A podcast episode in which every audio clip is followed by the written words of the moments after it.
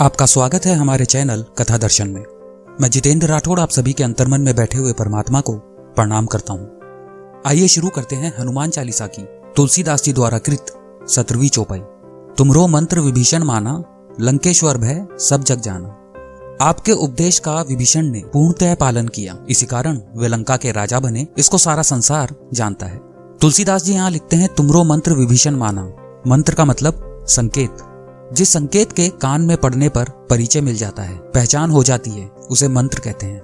हनुमान जी ने विभीषण को कौन सा मंत्र दिया? उसका वर्णन हमें रामचरित्र में सुंदरकांड में मिलता है।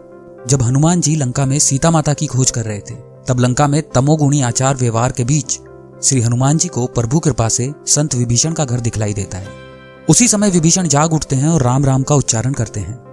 लंका की घोर प्रतिकूलताओं में भी हनुमान जी को विभीषण मिल गए। हरि कृपा से संत को संत मिल ही जाते हैं। श्री राम का नाम सुनते ही पवन पुत्र के मन में विश्वास हो गया। ये निश्चित ही भगवत पुरुष है।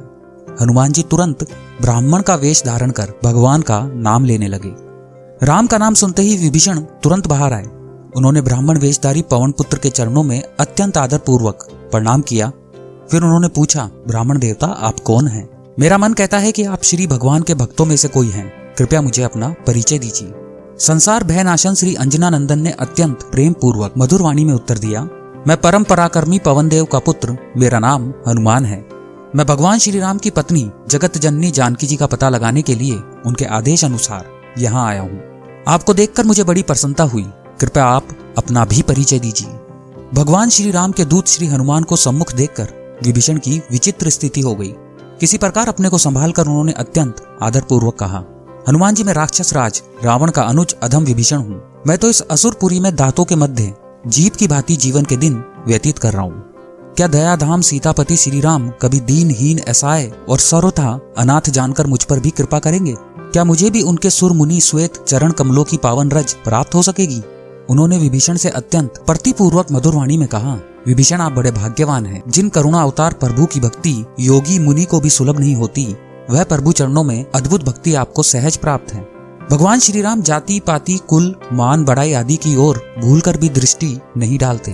वे तो बस निश्चल हृदय के प्रति केवल शुद्ध प्रीत चाहते हैं और इसी प्रीत पर वे भक्तों के हाथों बिक जाते हैं और उनके पीछे पीछे डोलते हैं। आप देखिए ना, भला मैंने किस श्रेष्ठ वंश में जन्म लिया है? सब प्रकार से नीच, चंचल, कपी हूँ। यदि प्रातःकाल कोई हम लोगों का नाम ले ले तो उसे उपवास करना पड़े। इस प्रकार प्रभु ने मुझ पर भी कृपा की। उन्होंने मुझे स्वजन और सेवक बना लिया।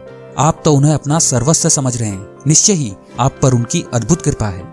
आप बड़े भाग्यवान हैं। इस असुरपुरी में आपसे मिलने का सौभाग्य प्राप्त हुआ। यह भी मेरे स्वामी श्री रघुनाथ जी की कृपा का फल है। विभीषण ने रावण को अत्यंत आदर पूर्वक अनेक बार समझाने का प्रयत्न किया। किंतु जब रावण नहीं माना तथा रावण ने विभीषण को धिक्कारते हुए, तब विभीषण ने भक्त वत्सल भगवान श्री राम की शरण में जाने का निश्चय किया। उनको हनुमान जी का दिया हुआ मंत्र स्मरण हुआ। भगवान शरणागतों को शरण देते हैं, उन्हें अपना लेते हैं। बस विभीषण अपने मंत्रियों सहित श्री राघवेंद्र की शरण लेने चल पड़े। विभीषण जी जब भगवान राम की शरण में आते हैं तो राम जी सबसे पूछते हैं, शत्रु पक्ष का सचिव और रावण के भाई, विभीषण को स्वयं पक्ष में लेना है या नहीं?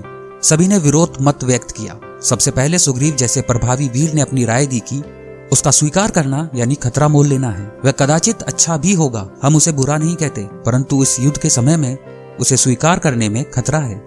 प्रभु श्री राम ने अंत में श्री हनुमान जी से उनका मत पूछा, जिसे राम जी का दूसरा प्राण माना जाता है। उन हनुमान जी से राम जी पूछते हैं कि विभीषण को स्वीकार करना चाहिए या नहीं। हनुमान जी ने तुरंत जवाब दिया, विभीषण को स्वीकार करना चाहिए।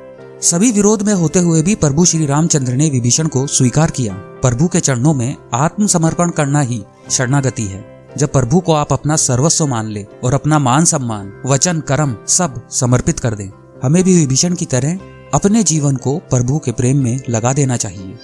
इसलिए तुलसीदास जी लिखते हैं कि, हे हनुमान जी, तुमने विभीषण पर ऐसा उपकार किया कि उसे राजकाज तो मिला ही, साथ ही साथ उसे भगवान श्री राम का आशीर्वाद भी मिल गया। हनुमान चालीसा के अठारहवीं चौपाई में श्री तुलसीदास जी लिखते हैं, सूर्य को आपने एक मीठा फल समझकर निगल लिया। आगे के कर्मांक में उसका वर्णन है। कमेंट बॉक्स में जय श्री राम लिखकर हमारा उत्साह बढ़ाइए। आपको हनुमान चालीसा का यह क्रमांक अच्छा लगा तो इसे लाइक करें। अपने दोस्तों और अपने परिवार के साथ इसे शेयर करें। ऐसे रोचक क्रमांक आपको आगे भी सुनने को मिलते रहें। इसके लिए आप हमारे चैनल को अभी सब्सक्राइब करें।